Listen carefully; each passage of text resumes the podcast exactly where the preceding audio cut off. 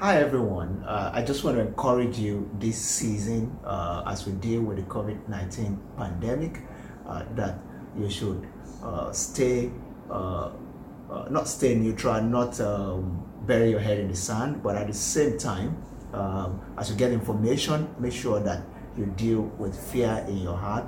Don't allow anxiety to prevail over you and also very importantly let's respond to the things that the regulatory authorities are putting out there the disease control unit and all that. They're t- talking to us about social distancing um, reducing contact with people um, you know uh, not getting into crowded places. Uh, you know we as a church uh, the church that i pastor the elevation church we've gone completely virtual online and many other in days to come, businesses, offices may also have to go online. So um, let's let's observe those social distancing.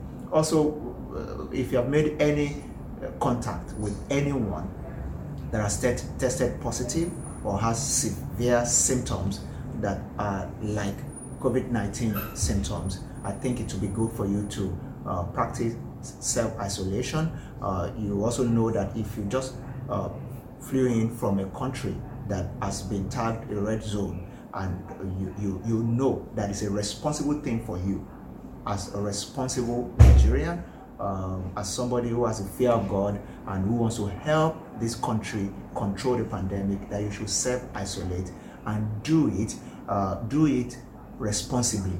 Don't play lip service to self-isolation. If you flew in the last week or so from the UK, from the US, please self-isolate. Uh, let everybody know that you're a responsible person. Most leaders uh, around the world are modeling this, and you don't have to be, even be a leader to be able to model it. Please do it for the sake of everybody. Uh, also, it's a time for us to rethink how we work and how businesses are done. Uh, on the immediate uh, the, the government regulations will affect certain businesses. For instance, if you run an event center, if you're an event planner, if you're a wedding planner, if you are a food vendor for events and all that, just the same way uh, we as pastors are rethinking. Uh, pastors and community leaders are rethinking how we gather. We've moved a lot of things online. You also have to rethink how you will operate your business going forward. Uh, many businesses will be affected. I just mentioned a few. Uh, but what can you do at this time to stay afloat? Pray, trust God for wisdom uh, to know what to do. Develop strategies, play scenarios around this. Uh, this may be, uh, I judge to be, uh, some people may think it's a short term thing, but it's better to plan a medium term. Right? If this go uh, should go on for maybe a couple more weeks, a couple more months, how are we going to stay afloat? What are we going to do? If you have a bank loan running, you need to think through it, approach your bankers on time, engage in conversations that will still keep your business afloat. I pray that God will sustain you through this season because His face will shine upon you, upon your business. If you're working from home, be responsible.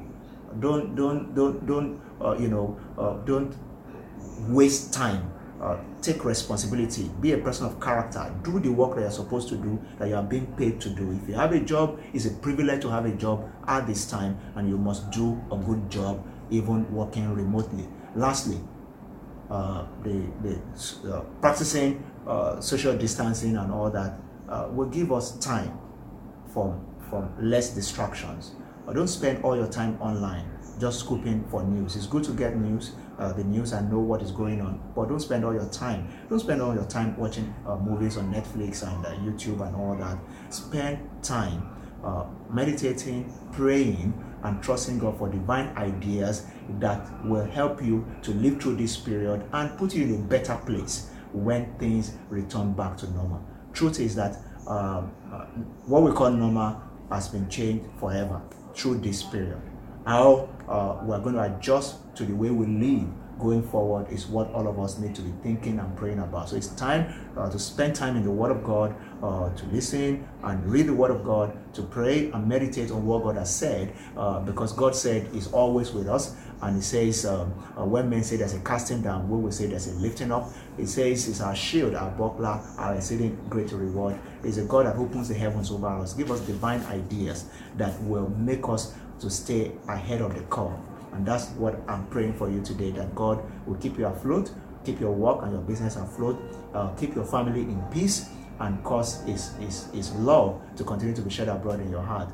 God has not given us a spirit of fear, but of love, of, uh, of joy, of sound mind, of peace. Those are all the things that flow from God to us, and the favor of God will continue to rest upon you and your household in Jesus' name.